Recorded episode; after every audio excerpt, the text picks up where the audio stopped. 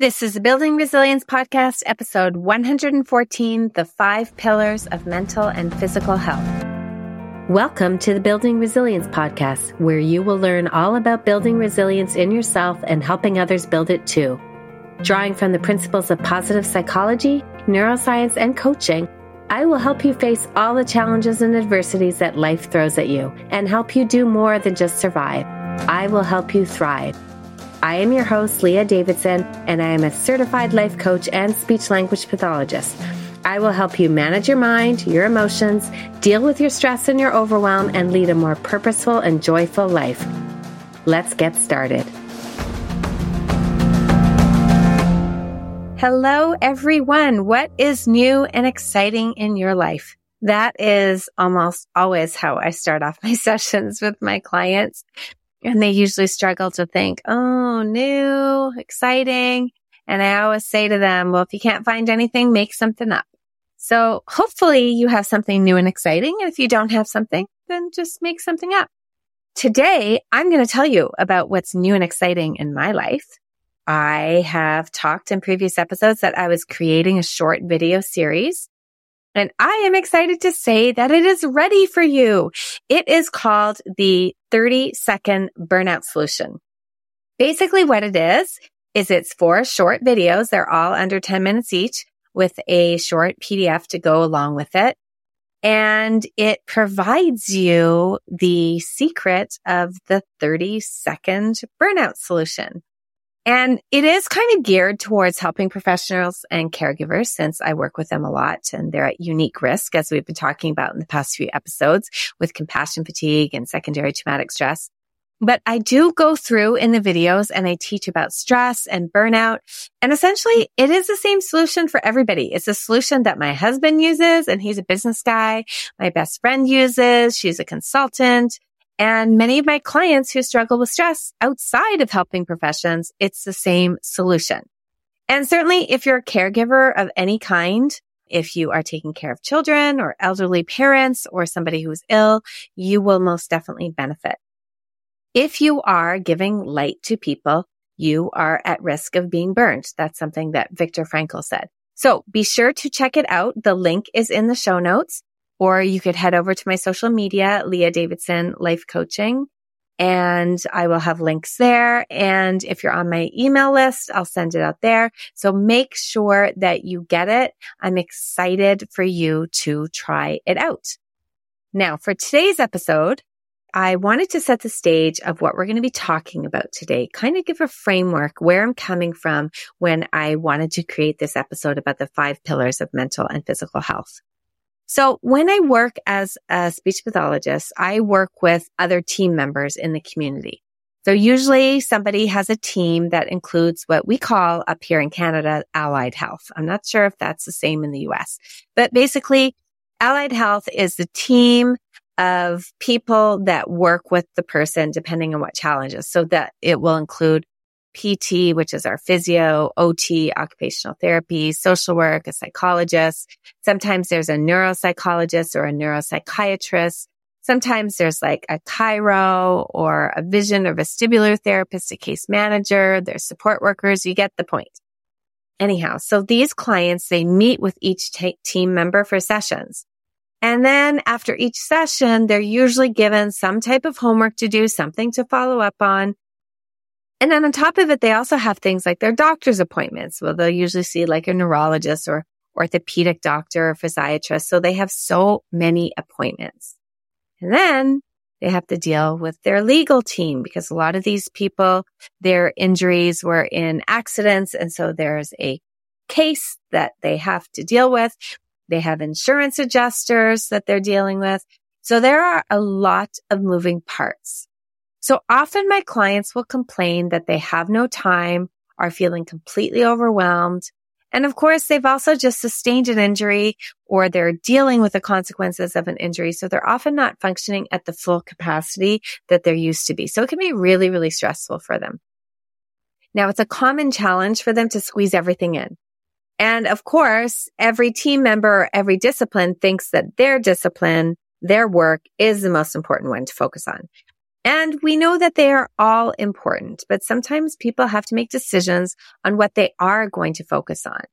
And they will often come to me and want to talk about it. How do I prioritize this? Everybody's pulling me from different directions. What do I do? Now, I don't necessarily know the answer because everybody's individual with their own individual needs. So I can't exactly tell them what to focus on. And obviously my bias is to focus on their communication, their cognition, since that's my area.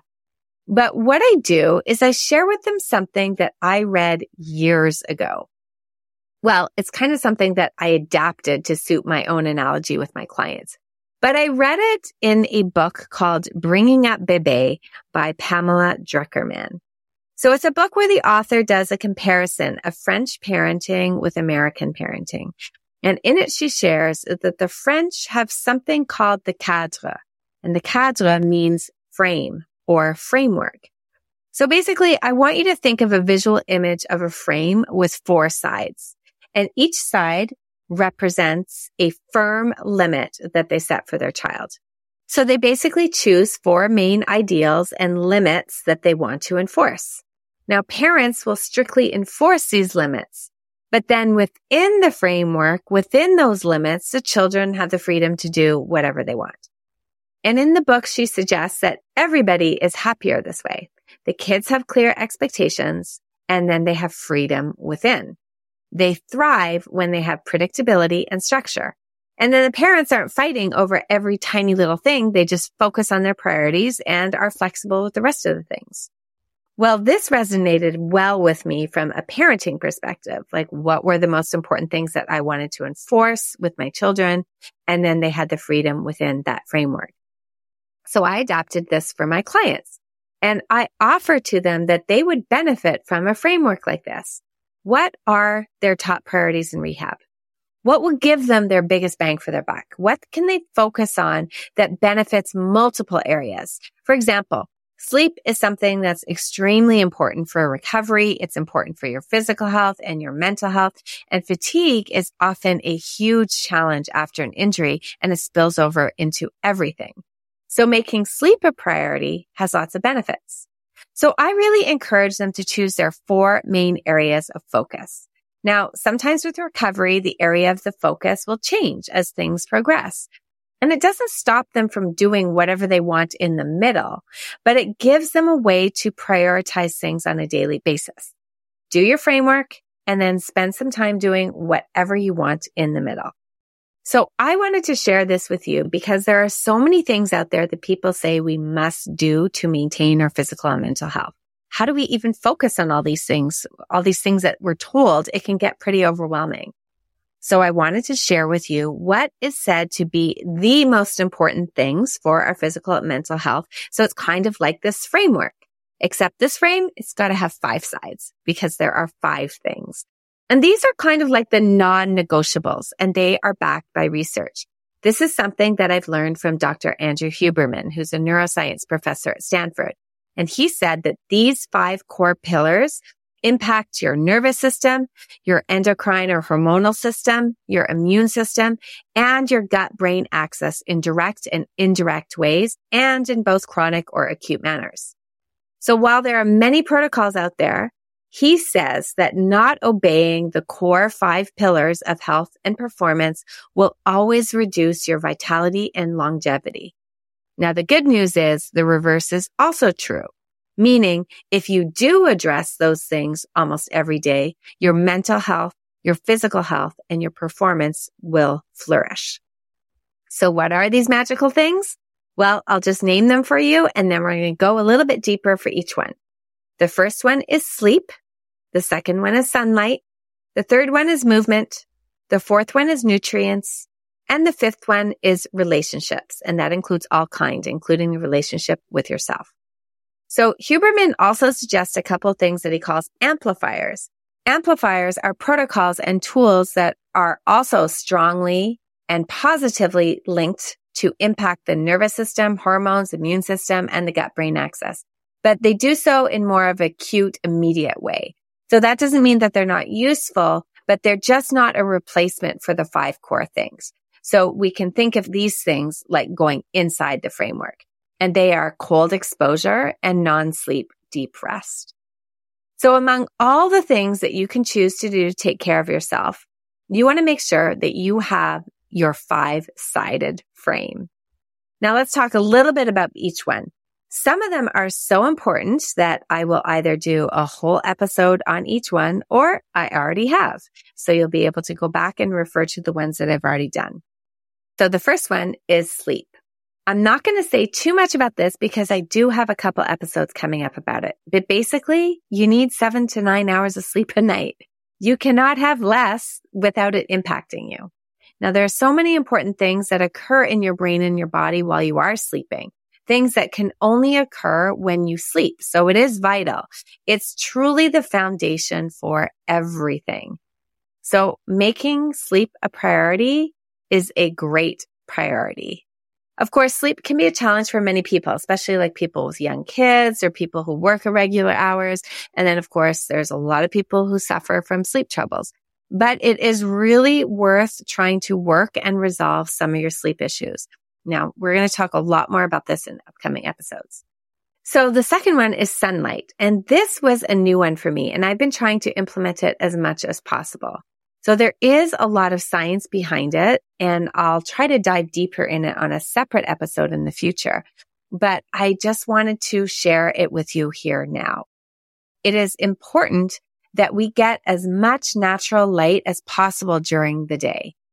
And it's actually recommended that you start your day with natural light, like getting five to 30 minutes, depending on where you live, depending on the time of year, how sunny or cloudy it is but getting this light naturally by going outside within an hour or so of sunrise or as close as possible. What this does is it triggers the timed release of cortisol, like a healthy level of cortisol, which is that stress hormone. And don't forget that not all stress is bad. We actually need good stress, which is called eustress. So it puts that stress hormone into your system, which serves as a wake up signal and then helps you be more alert during the day and helps you focus. And it also starts a timer for the onset of melatonin, which is what is needed for us to sleep later again that night. So actually getting the sunlight early on is important for your sleep at night. And then there is trying to get a piece of the sunlight at the end of the day too, around sundown. So in the morning, get up, go for a morning walk, what I've started to do is I will go for a walk and then I'll come back and I will take my dog out.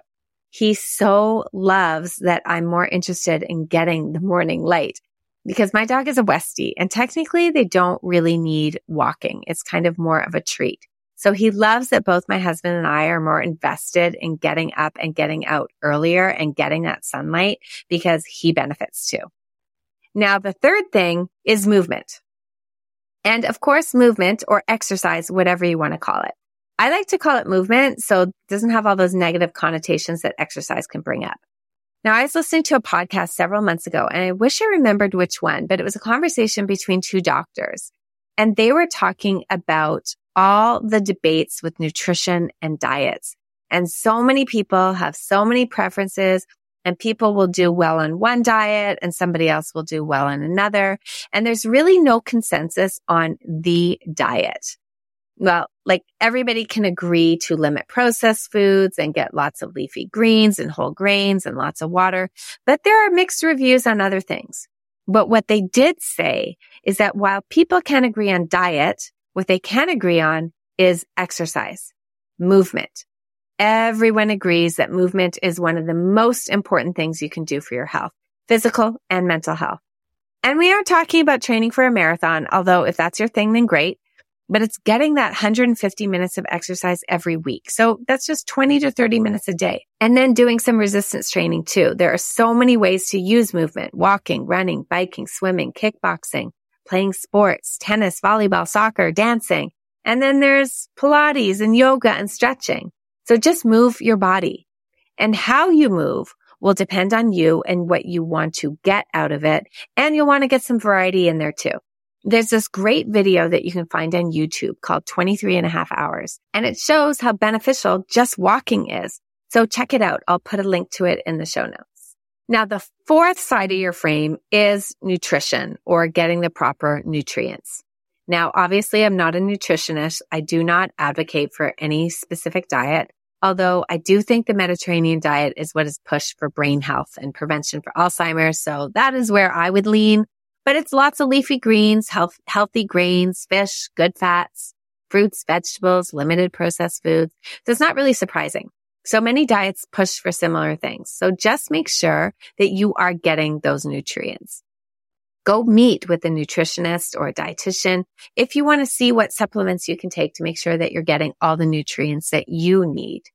And of course, hydration, which is so important. Lots of water. I'm always trying to drink more water. It's a goal that I'm constantly trying to achieve. I'm not great at it. I think it really comes from years of trying to limit my water intake because I was driving around the province all the time and seeing clients. And I just couldn't afford to have to go to the bathroom all the time because I was on the road. So now I try so much harder and my clients will note I always have my pink water bottle and I'm always trying to take sips in between. Now, so we have nutrients, we have hydration, and I'm going to sneak something more in there and talk about feeding your brain. And I talked all about this on episode 87 and even way back on episode 38, which is called cognitive reserve. I talk a lot about keeping your brain stimulated feeding it with new learning, doing something different. So learn a new language, read, take a course, take a dance class, guitar lessons. Make sure you are getting that brain food in that way too. So learn about the brain, listen to podcasts, learn how to manage your thoughts, learn how to befriend your nervous system. And I can't emphasize that one enough. Everything we do sits on our nervous system. So feed your brain. And lastly, the fifth side of your frame is one for relationships. Now, I always break relationships up into three.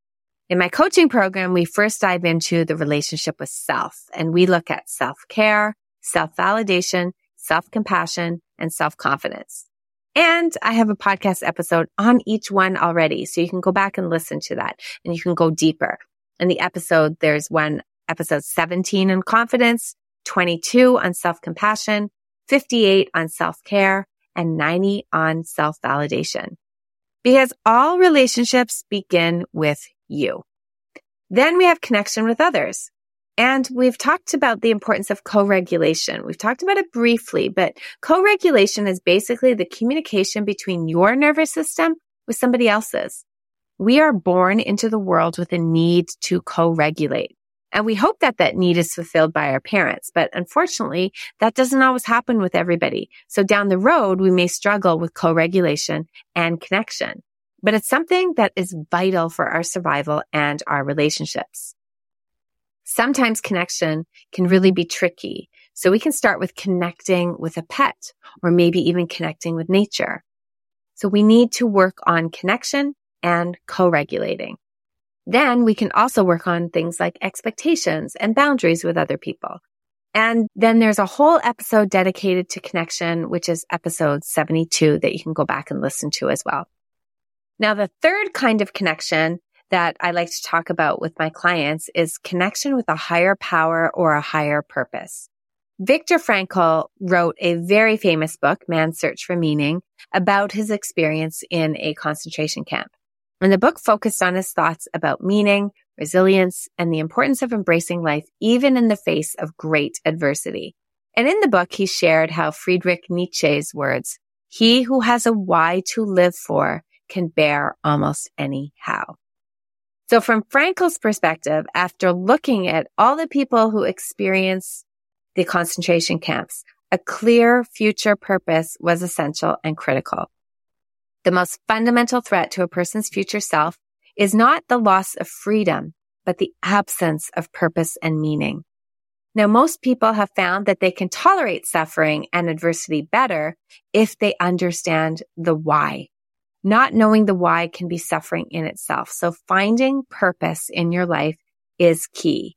And if you have a belief in a higher power, then that connection is also key.